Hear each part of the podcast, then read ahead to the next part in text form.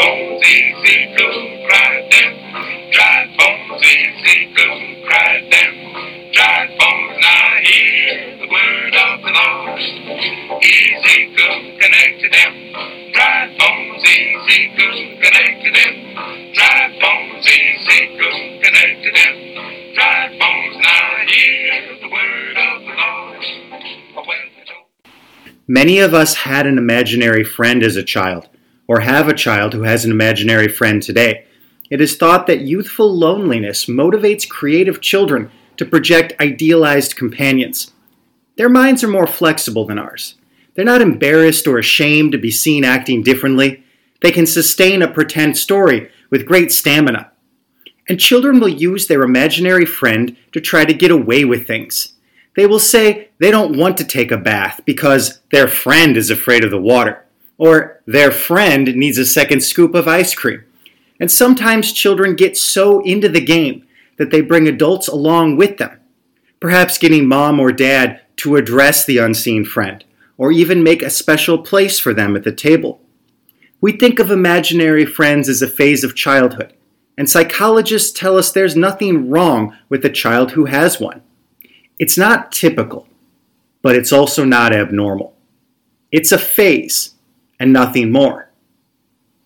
But what if there is more? What if young children are, in fact, flexing a kind of mental muscle, a psychic muscle? What if there is a potential reality to imaginary friends? A potentiality that has been scrutinized and actualized by the mystic mages of the Far East and now stalks the internet forums of Reddit and 4chan. Today, we will look at some people who have explored the idea of bringing your own imagination into the real world, creating a new being. That being is known as the Tulpa. It's an idea that has spread like wildfire across the internet, but has its roots with one French Buddhist woman and her idiosyncratic study of the secret practices of the Tibetan Lamas. You are listening to the Spectral Skull Session Tales from the Twilight World of Myth, Mystery, and Imagination. The idea behind this podcast is that we explore claims about the occult, supernatural, and paranormal from an analytical standpoint. We're open to the existence of a world beyond the five senses, and we dismiss that dogmatic skepticism that insists that any story about the unexplained has to reduce to hallucinations or swamp gas. But we're not committed to any particular theory or philosophy about what the paranormal is, and we realize that, whatever is out there, the answer is likely to be more complicated than any existing model or theory. What we bring to the table is small s skepticism, a skepticism that we throw as much on the mainstream accounts as we do on the supernatural story. Okay, let's get started. So, I am Dane. And my name is Chris, and today we'll be talking about the interesting concept of tulpas. First of all, what we should do here is we should, for our listeners, explain what the kind of two flavors of tulpa are. And so I'm going to be discussing tulpa as uh, a psychological phenomenon. So in the modern age, there are people who intentionally um, some might call it fracture their own identities or create uh, kind of imaginary uh, friends that kind of take on a life of their own uh, for various reasons. And then, of course, we have the psycho uh, paranormal phenomenon. And in the paranormal, paranormal phenomenon, uh, the explanation is that uh, thought forms exist, and those thought forms can take on a, a life of their own. So, becoming supernatural entities. So, we're going to look at both of these things today. Um, as I get started here, I would like to, you know, kind of talk about modern tul- tulpamancy. So, uh, in modern tulpamancy, people are essentially creating, a, we might call it an alternate persona, but the idea is that it's it's it's another being that exists within their mind. And so, to do this, uh, a person may kind of create a list of characteristics that they want their imaginary friend Tulpa to have. And then they begin talking to this Tulpa and engaging with it. They can do that with their mind uh, using their inner voice, or they also may talk to it aloud. and I, as I've kind of researched this community, of course, they say, well, don't don't talk to your tulpa aloud when you're on the street because people are going to think you're crazy.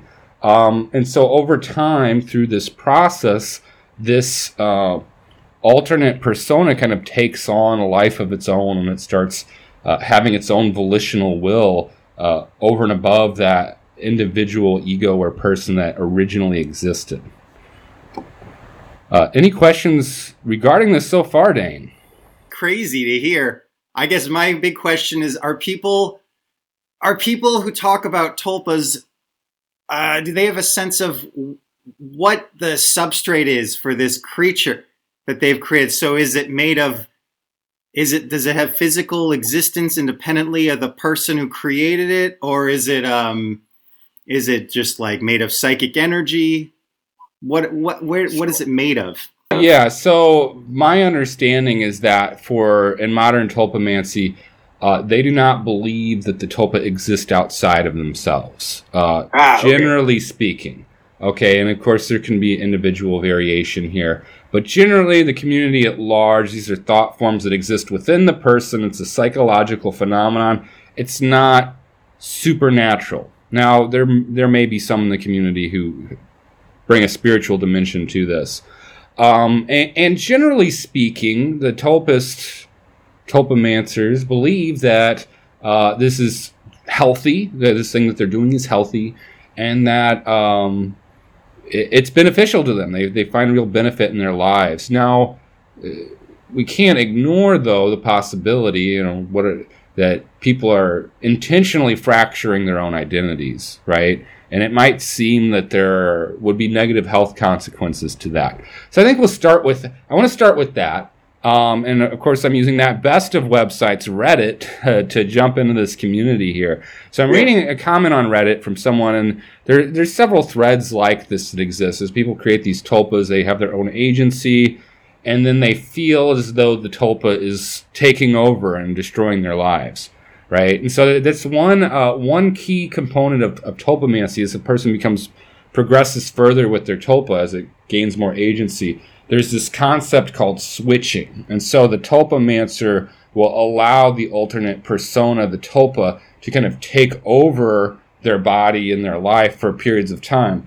Now, from what I've read, that's always supposed to be volitional, right? Someone's not supposed to lose control of that. However, right. I do see some threads are people saying that that exact thing is happening. That the Tulpa has gone wild, right?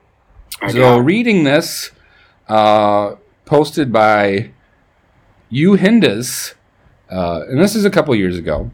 My four-year-old Tulpa is trying to take over the body. She's been through a lot, and she and the other Tulpas hate me a lot.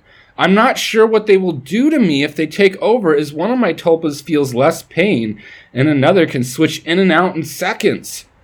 I've trained possess- possession two to s- times six months in the first year and third year, and there were very little sign of it working. But lately, she's been able to move my hand just in minutes after waking up to the point where I couldn't close it myself for half a minute. I don't have a well developed mind voice so I can't communicate well with them.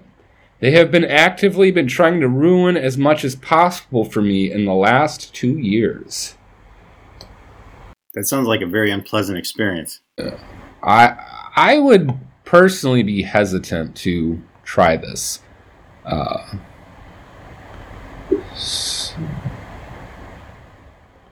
so uh, in uh, an article for Psychology Today, Samuel Paul Veissiere, who's a PhD, is an anthropologist and a cognitive scientist.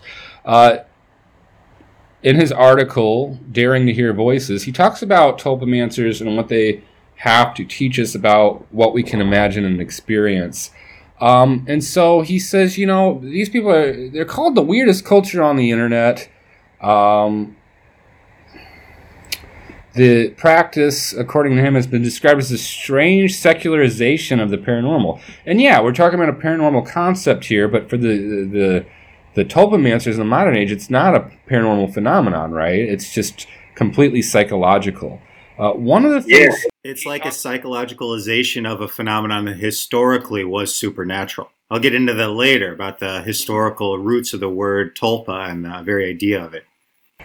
Yeah, a- absolutely. Um, and so we'll kind of, I guess we're kind of doing this backwards, but we live in the modern age, and so it's, uh, I think, good to kind of address it as it is now, and then before jumping into the past. Uh, yeah, no, I think we want to get a sense of like, well, why is this important now, right? Yeah. Past is interesting to explain. Um, why, why, are we using the word tulpa? Why not just talk about having an imaginary friend? Mm-hmm. Right. Yeah, and we could talk about too. There's like different flavors of tulpas, and so we'll talk about bronies in a little bit here. And the bronies are a group of largely adult men who uh, really like My Little Pony, and so they have yeah. uh, My Little Pony pony tulpas. So they have these tulpas that are you know cartoon horses that they talk to and engage with.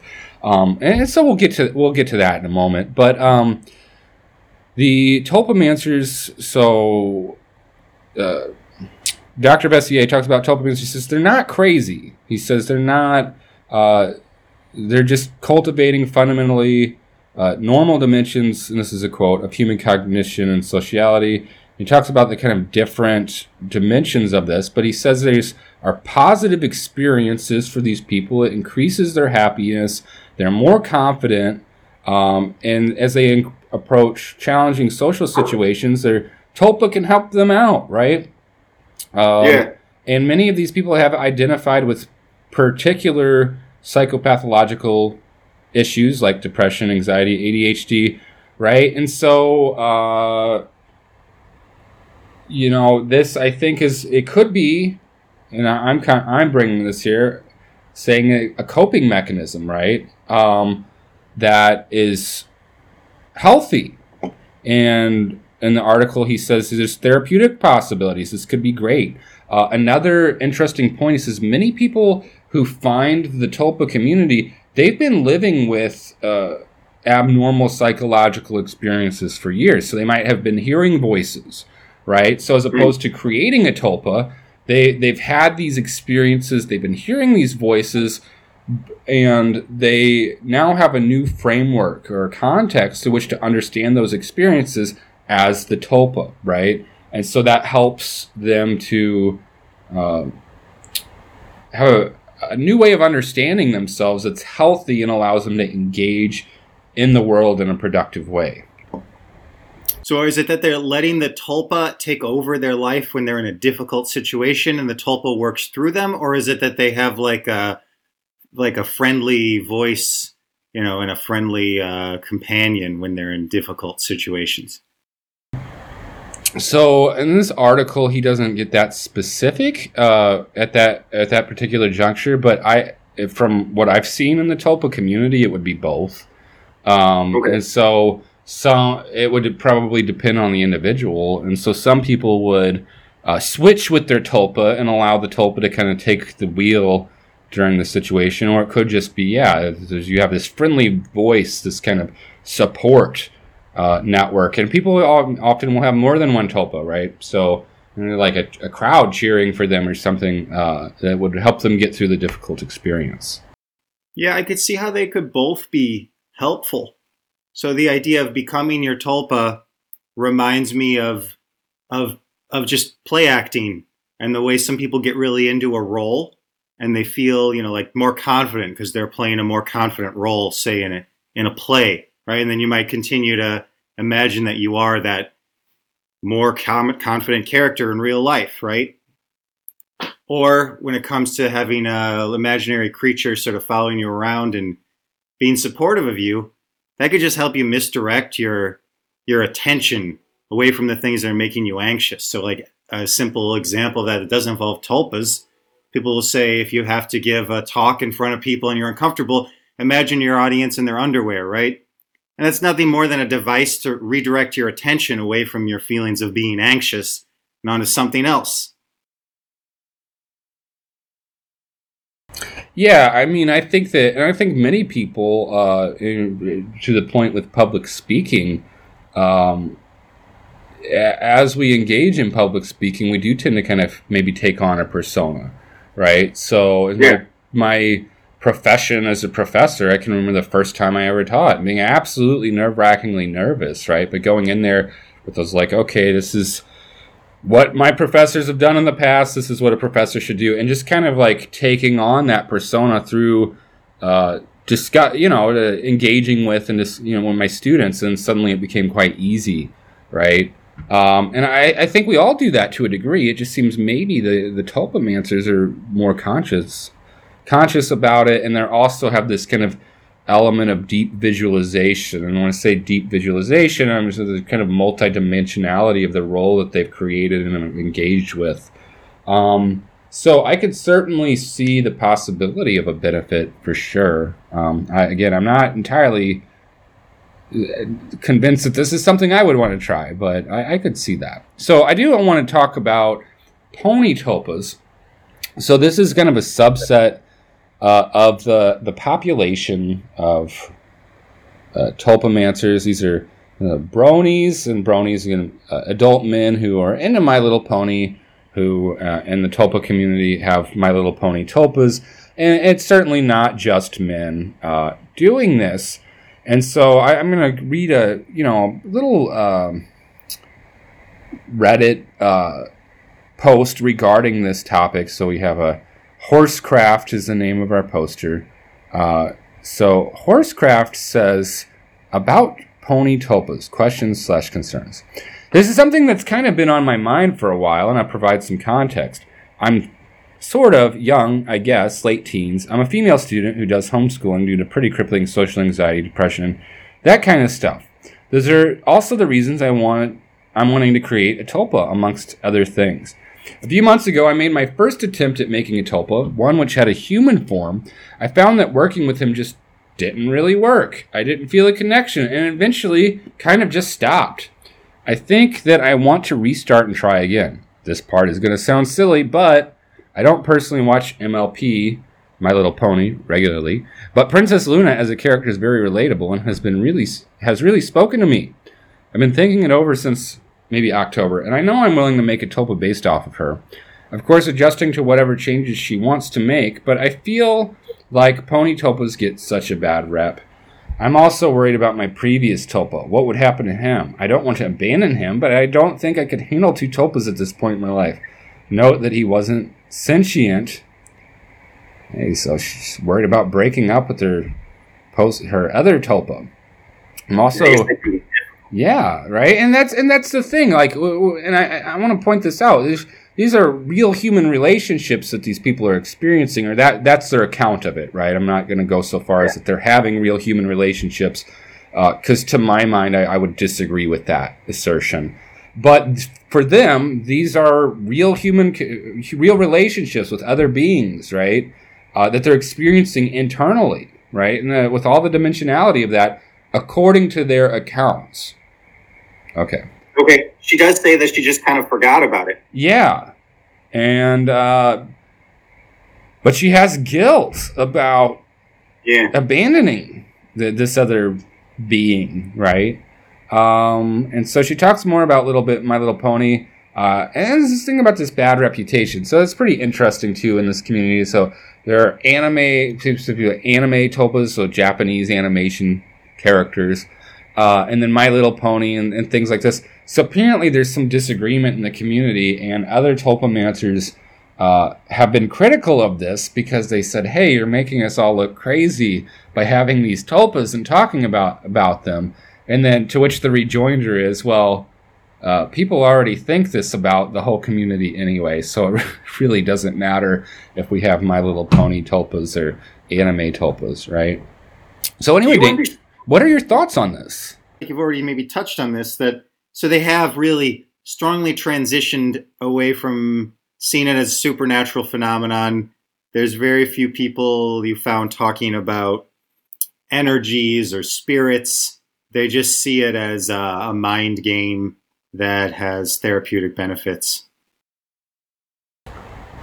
You know, to them, I think the tulpas are real but real in, in the sense that they they do exist within their minds and the consciousness of the person who's generated the tulpa, but their ego, the ego of the tulpa, the being, is distinct and unique from the original person, right? Okay. I think some of individuals in this community would argue that the Tulpa's personhood can be equivalent to the original host personhood or personality. So I guess these people just aren't really interested in theorizing about like how how is it that I can create creatures with my mind? They just kind of uh, accept it. It's just a, a lived experience for them. For that. Yes, yeah, I would say Okay. that. That that's my feel on it. I can't speak for the community, but in my readings, I would say that that is probably accurate. And that probably reflects what human beings tend to be like, right? Most people tend not to be really interested in uh, theorizing about things or like, you know, well, what is this thing really, right? Asking philosophical questions about their experiences, but just, you know, getting some pragmatic benefit out of the experience. Mm-hmm. Yeah. So that makes sense. Yeah, I I- you know the more I looked at it, it seemed that for the individuals doing this, that they they are self-reporting very positive experiences largely. Um, it commonsensically, it would seem to be somewhat. It would seem to be dangerous as you're fracturing your identity in this way, uh, but um, that's largely not so- not what's being reported. And as we saw in that article that I had discussed, uh, there does appear to be some therapeutic benefit here for many people. So I think maybe we should be not too quick to judge, right? Uh, Yeah. This community and uh, the interesting thought experiments that they're doing. Well, I imagine that if you're on Reddit and other internet forums for reading and talking about this, there's going to be a lot of reports that are just nonsense. They're just people um, trolling or making up stories. Then you're going to have people who uh, they're kind of looking for attention, and so there's a lot of uh, placebo effects maybe at work, and they're they're exaggerating, and you know they've blown things up in their own mind and then blown them up a little bit more to impress other people.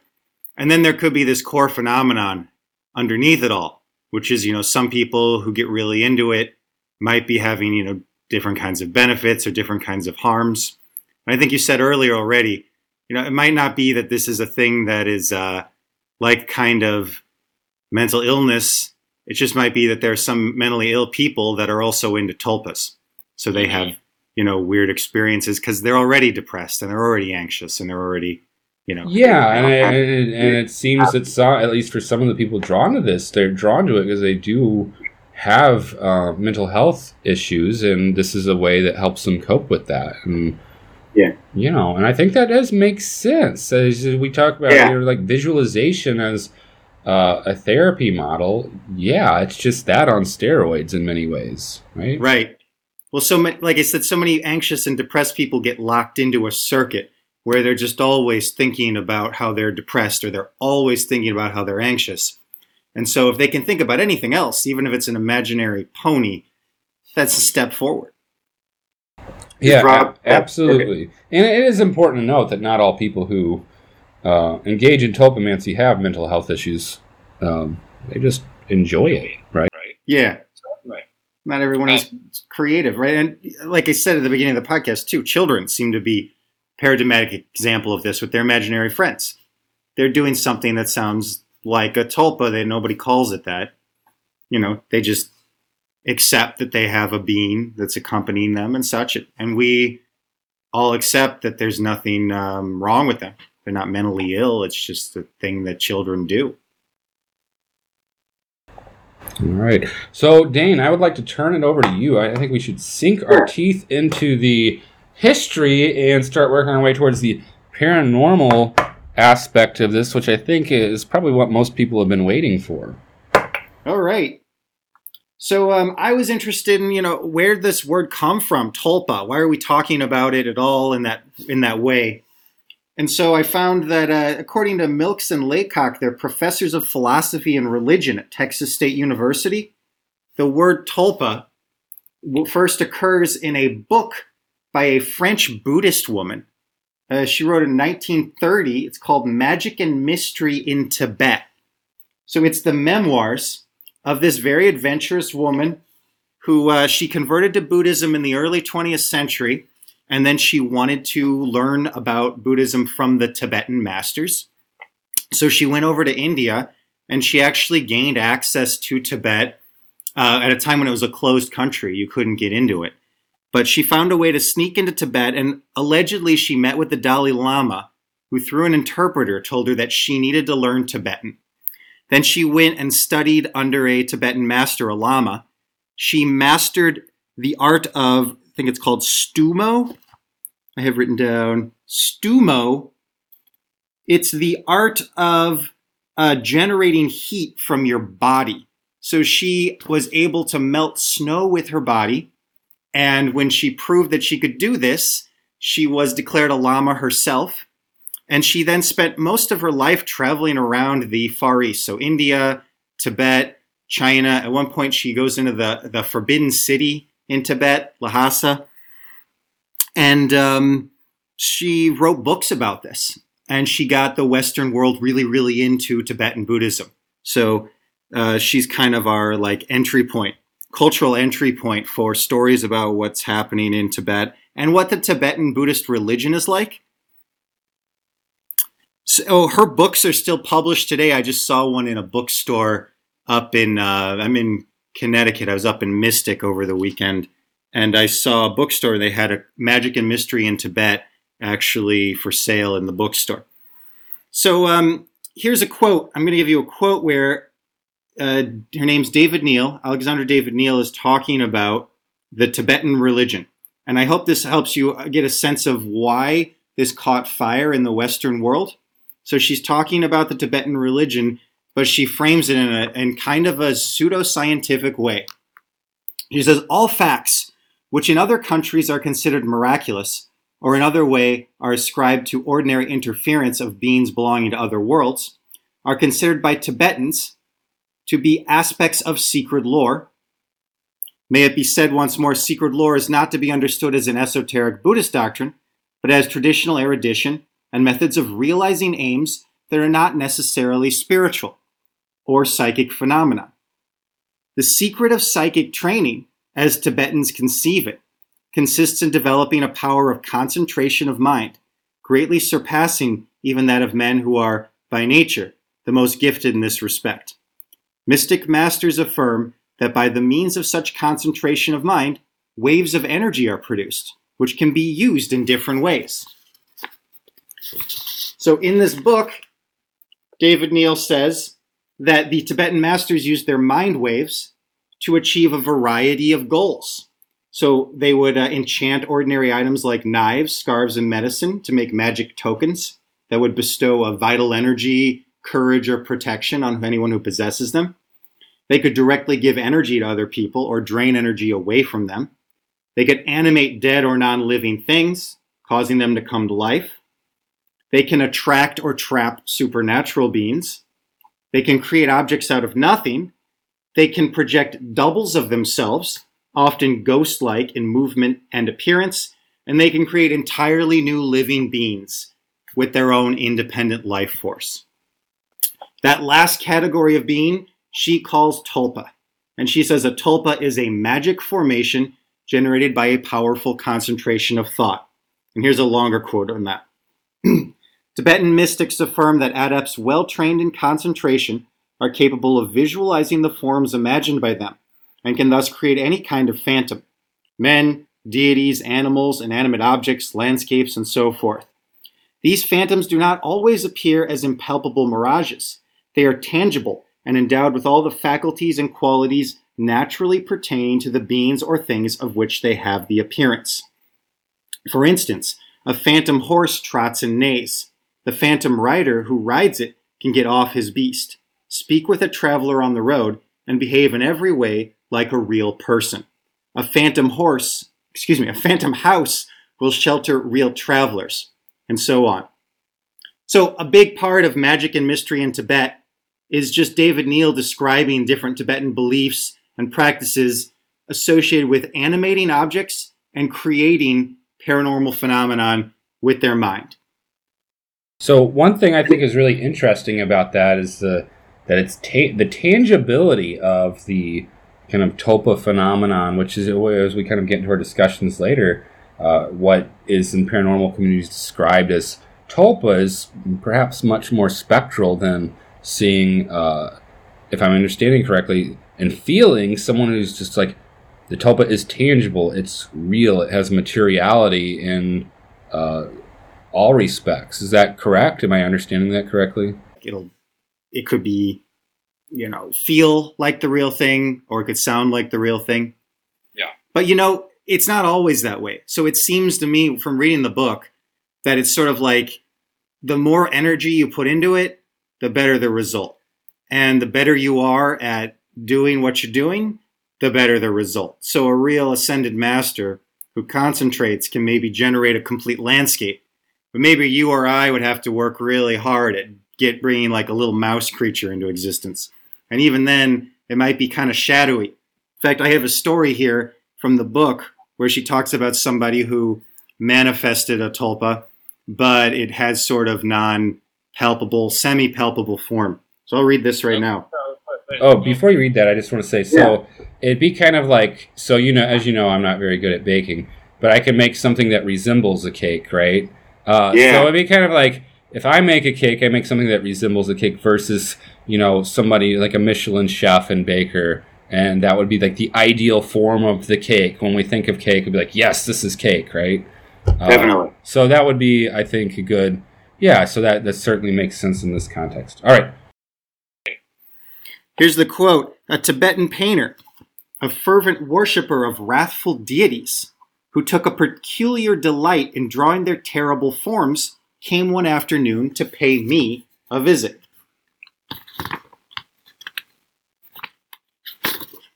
I noticed behind him the somewhat nebulous shape of one of the fantastic beings, which often appeared in his paintings. I made a startled gesture, and the astonished artist took a few steps towards me, asking what was the matter.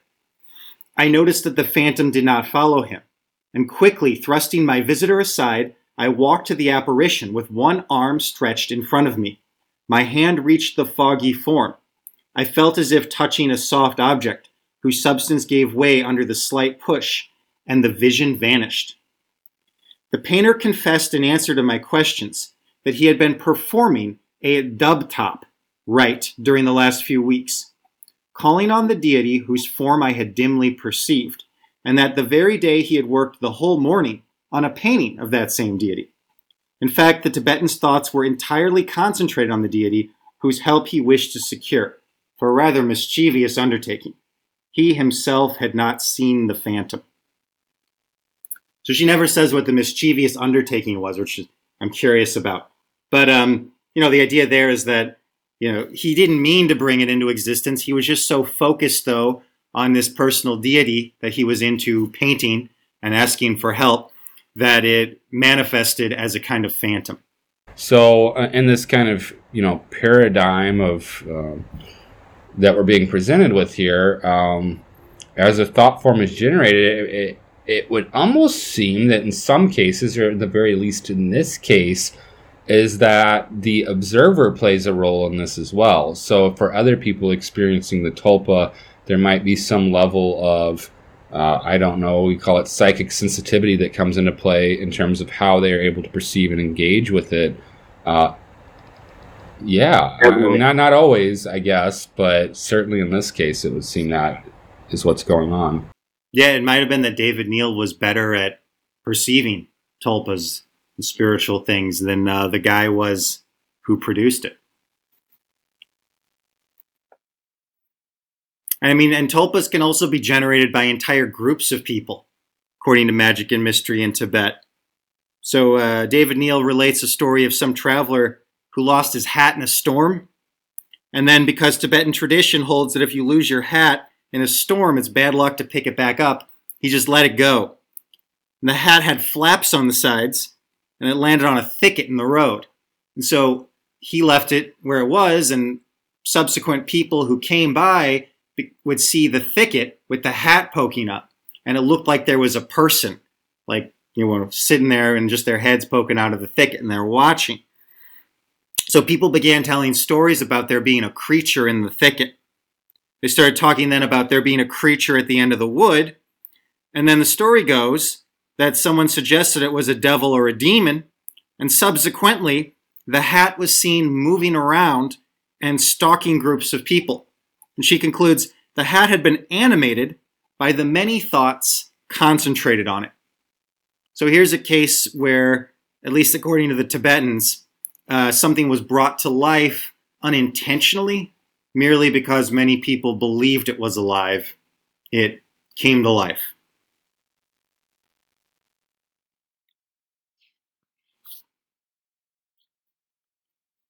So the overall impression that I got from reading Magic and Mystery in Tibet, you know, is the origin of the word tulpa.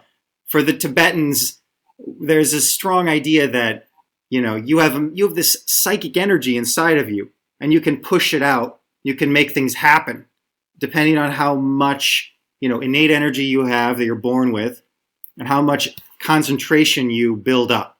So how much work, effort, intensity you put into it, uh, and then those things sort of determine the intensity of the result. So it's sort of like a, a silly putty model of reality where everything's made of mind stuff and you just can mold mind stuff, right? If you're good at it, you, you make a better mind thing than somebody else. And uh, that is supposedly where the word tulpa originally comes from. Now, uh, that's just Mikles and Laycock are, are students of or scholars of philosophy and religion, and that's their take. I also found it mentioned in the book The Mothman Prophecies by John Keel, which we might have a whole podcast episode on sometime. But uh, that's an incident in the late 60s when there was a creature running around West Virginia. And John Keel was a reporter. He just wrote a book about it, about people seeing this monster in West Virginia. And he mentions in his book, he's like, well, maybe it was a tulpa. Maybe people because they had heard some stories about big birds, began to imagine big birds, caused big birds to actually be out there, and then that became the Mothman.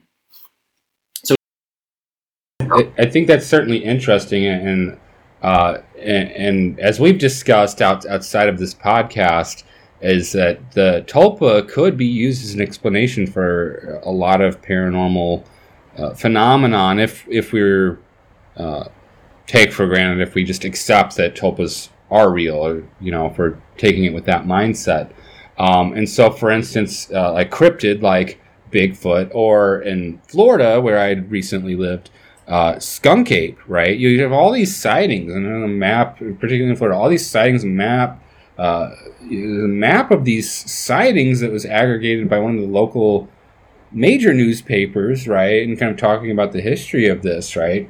And so perhaps there's a cryptid there, perhaps there's nothing there, or perhaps this thing has now entered the collective consciousness, right, and has generated this skunk ape tulpa, which is like a scrawny Bigfoot that smells awful and lives in the swamps, right? Um, Definitely. And we get these, you know, so that if we accept, okay, people are seeing something real in those other cases, we can if we accept that. I'm not saying that we do. Um, then w- what are they seeing? Is it the that actual thing? Is it an actual skunk ape, or is it a tulpa? Right. Right. And much like in that hat scenario, uh, this idea has been given uh, life by many people, right? As they kind of encountered this concept of the skunk ape. Um, Definitely, yeah. I think that's it. I think, and there's like you're pointing out, varying levels at which the tulpa could be acting. So it could be a purely psychological level where, like with the hat, well, you think that the hat's a person, and so in your mind you start to see the other parts, right? You start to see the rest of a creature there because you're just your imagination is just filling things in. And then if a story goes around the town that there's a creature at the end of town, everybody starts to see it, right? Because everybody's primed to see it. And you could have a socially constructed monster that way, where like everybody's seeing the thing in the thickets because they all expect to see the thing in the thickets, right?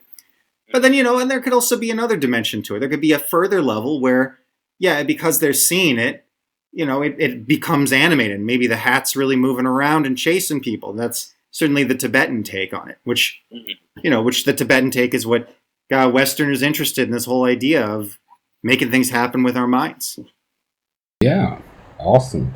Um, and as we've talked about the collective action and the ability to collectively create tulpas, um, I would be remiss not to discuss uh, Conjuring Philip. So, Conjuring Philip, it was a documentary I watched. I, am not uh, recommending this to any of our, our listeners, uh, but it, was a rather interesting uh, documentary regarding an experiment that was done uh, by a par- Toronto Parapsych- uh, Parapsychological Research Society. Um, and so there's like um, some pretty smart people involved. There's a geneticist, uh, chairperson of Mensa, industrial designer, and some wives, an accountant, heating engineer. It's just so real, you know, um, professional people, serious people who are interested in the paranormal. And so they attempted to uh, create a tulpa. Uh, uh, they created a fictional character and they flushed him out. The fictional character's his name, uh, Philip. Um, and, and, Philip was uh, an Englishman born in the 1600s, and he was knighted at the age of 16, a spy and warrior, and so this whole backstory tragically ends in suicide. And again, he is a created character. They they fi- created this fictional character, and then through using kind of classic uh, seance techniques, you know, like kind of the table technique and the moving table thing, they attempted to contact Philip. Okay, and so in the documentary, they contact Philip. They engage Philip in conversation. He moves the table that their hands are on. Um, and, and it's pretty interesting. It's clear, it's pretty clear that they believe this is what's happening. That they've they've contacted this being, and this being would be one that they've created, obviously, because it's a fictional being. Uh, however, it can be potentially debunk, debunked by the theory of ideomotor action, right? So ideomotor action is sub is the idea that or that we can kind of subconsciously move. So we can have movements that we are not consciously aware of that are then are directed by the subconscious. Uh, and so, according to that explanation, they weren't actually talking to a supernatural tulpa. They'd more or less generated this uh, collective dream, if you will, this subconscious phenomenon that they were sharing through their discourse and communication and they themselves were moving the table, but they were actually weren't aware of it. Now, uh, uh, Faraday, uh, the scientist Faraday, did did some work in this and debunking that kind of classical table technique of seances. And so what he did is he put down wax paper on the table. Uh, and, and, the idea is like, well, if these people are moving the table, then they're going to rip the paper, obviously, because their fingers are going to be moving uh, and, and, he said, "Look, yeah, they ripped the paper." He's like, "This is they're moving the table, you know." And I, I guess, um, yeah, the action. It, it seems that it is arising from the people, but just because the people there's not a psychokinetic phenomenon going on, I guess doesn't discount the possibility that those movements are being directed by some kind of uh, supernatural force or idea. Now, interestingly, too, in the same documentary, uh, they looked at a group, uh, more much more modern group, who was doing the same thing, except they weren't attempting to contact a tulpa; they were attempting to contact a spirit. Which is also, as we kind of dive into this, there's many parallels between the idea of summoning spirits and um, summoning a tulpa, right? And so, if we kind of go down that rabbit hole, it begs the question. We say, okay, people are generating tulpas, right? There's these this psychokinetic paranormal phenomenon, this being that's being generated by the mind. But the question is, okay, if we accept that there's this being, right? Um, is it actually being generated by these people's minds, or perhaps have they invited some sinister, or maybe not sinister, force and into their lives through this action? Yeah, that's going to be a difficult question to, to answer, right? Because uh, if there's some sinister force that wants to enter your life and poses a tulpa, I don't, I don't know how you tell that it's not a tulpa, right? How do you tell the difference between tulpa you make and uh, imposture. It shows up. It shows up decides and to- decides to say it's a tulpa.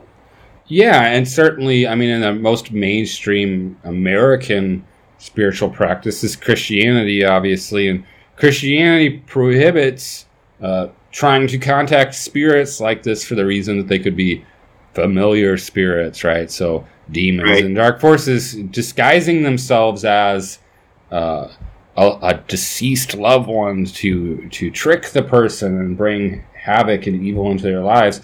And so uh, I, I think if you know, the idea of a tulpa uh, may simply just be creating a form, a thought form, right? And if we take that uh, interpretation of things to its natural extension, if all of it is required is the creation of a thought form for some ethereal being to inhabit, well, it, it may not matter if that's approached as a tulpa or a dead person. The thought form is being created, the door is open, and then bam. And again, I'm not advocating that viewpoint.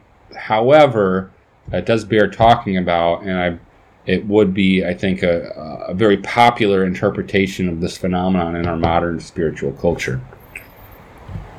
Yeah, that seems right. That, you know, the Catholic Church says if you're talking to spirits, you're talking to demons, right?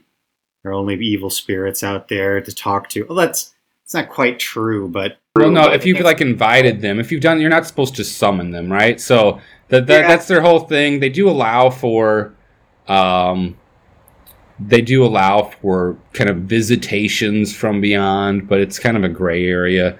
It's not really something that's talked about a lot. Um, Right. I mean, canonically, but that is different from trying to summon a spirit, which is definitely prohibited.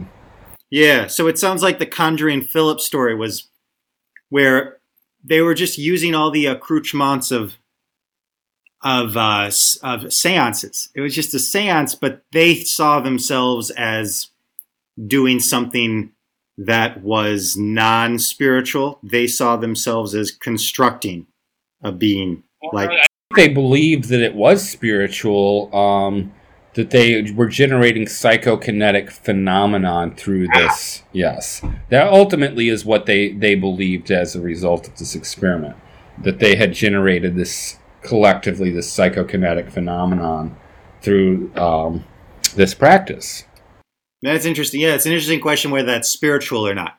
Because one of the things that David-Néel says in her writings about the Tibetans, she's saying that they're not as they're not as mystical and you know into woo spiritual stuff as you think, because really they see it all as you know it's all an energy, right? A psychic energy that just just naturally in the world, naturally in your mind, and so you know it's it's not a spiritual thing it's just a scientific thing for her.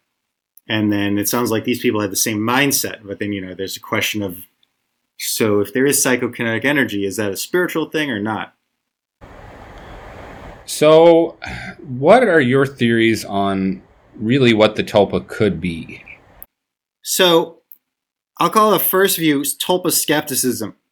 So it could be that tulpas are just wishful thinking product of delusions. They're just stories. You know at their best they're a fun game and at their worst worst they're symptoms of mental illness. So that's tulpa skepticism is that all the phenomena can be explained entirely through you know traditional psychology and then uh, there could be an extended mind tulpa theory so this is the view that you know maybe tulpas really do exist in the sense that they're a partition of our own mind so it's a way to access your unconscious. Um, on this view, you know, the tulpa could be useful because you're tapping into unconscious resources that aren't always, you know, available to you. It could also even be dangerous, just like um, having a split personality can be dangerous, right? And so um, maybe the tulpa could even have ideas or uh, things that are kind of at odds with what you would think because it's actually drawing from different parts of your own brain.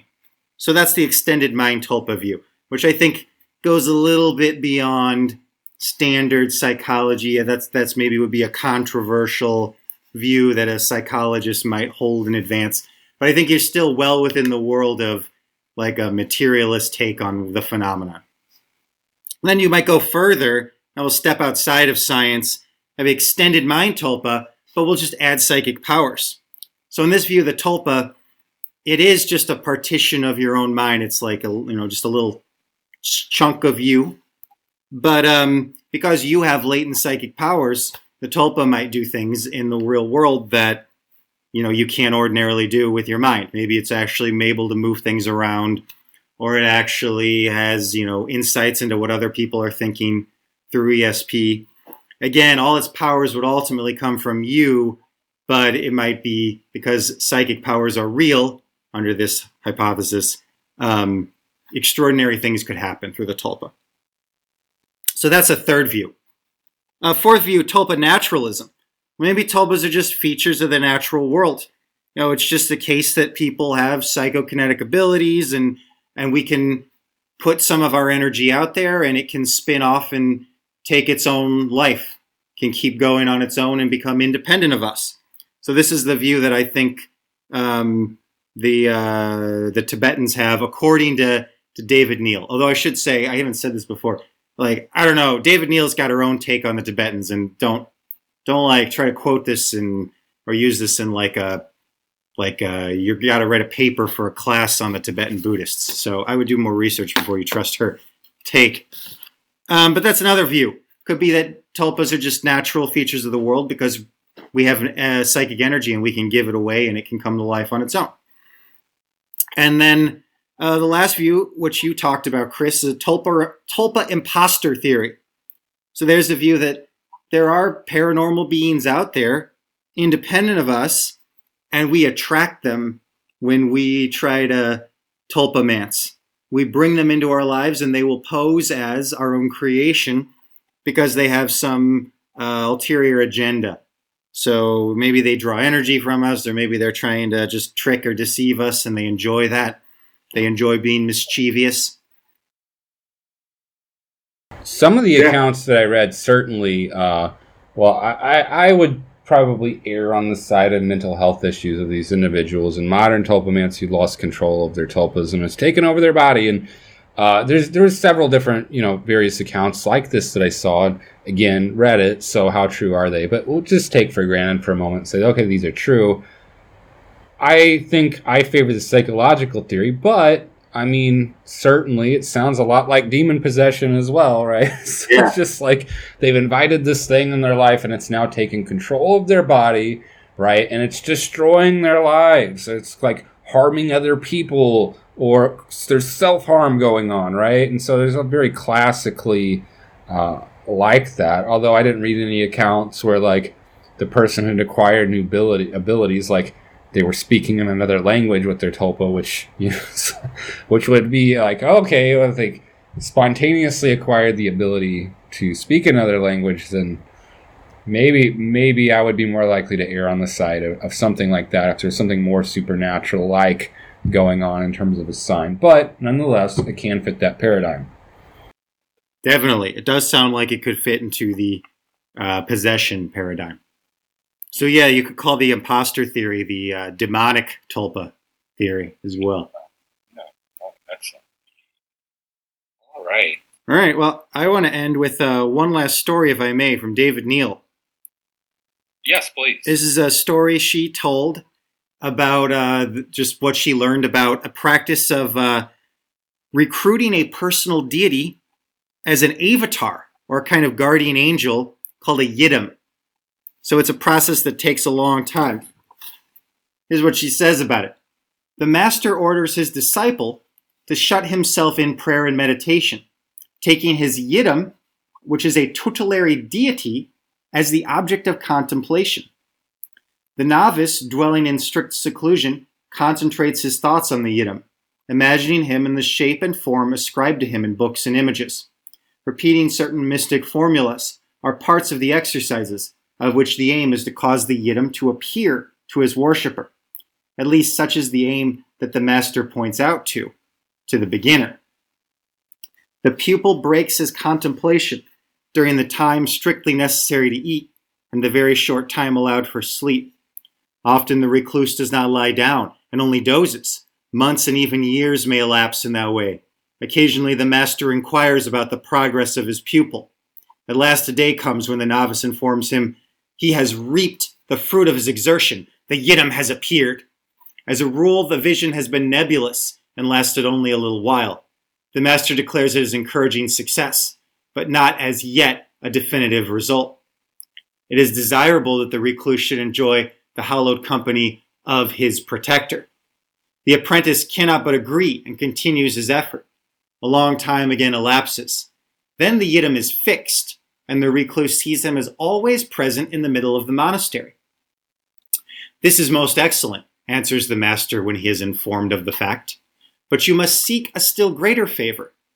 You must pursue your meditation until you are able to touch with your head the feet of the yidam, until he blesses you and speaks to you. Through the previous stages have taken long. They may be considered the easiest part of the process. The following are much more arduous to attain, and only a small minority of novices meet with success.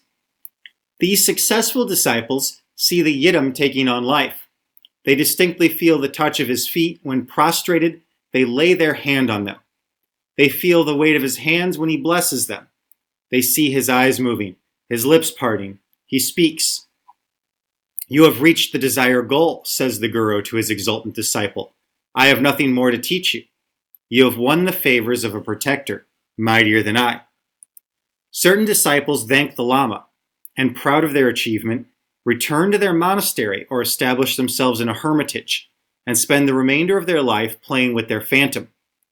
On the contrary, others trembling in mental agony prostrate themselves at their guru's feet and confess some awful sin. Doubts have arisen in their mind, which, in spite of strenuous efforts, they have not been able to overcome. Before the Yidam himself, even when he spoke to them or when they touched him, the thought has arisen in them that they contemplated a mere phantasmagora which they had themselves created. The Master appears conflicted by this confession. He says the unbeliever must return and begin his training all over again in order to conquer his incredulity, so ungrateful to the Yidam who has favored him. Once undermined, faith felled faith seldom regains a firm footing. If the great respect which Orientals feel for their religious teacher did not restrain them, these incredulous disciples would probably yield to the temptation of giving up the religious life. Their long training having ended in materialism, but nearly all of them hold on to it. For if they doubt the reality of their yidam, they never doubt their master's wisdom. After a time, the disciple repeats the same confession. It is even more positive than the first time. There is no longer any question of doubt.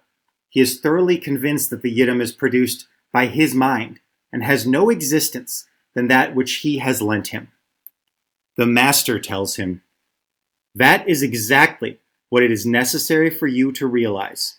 Gods, demons, the whole universe are but a mirage which exists in the mind, springs from it, and sinks into it. Very good. Well, thank you, listeners, for joining us.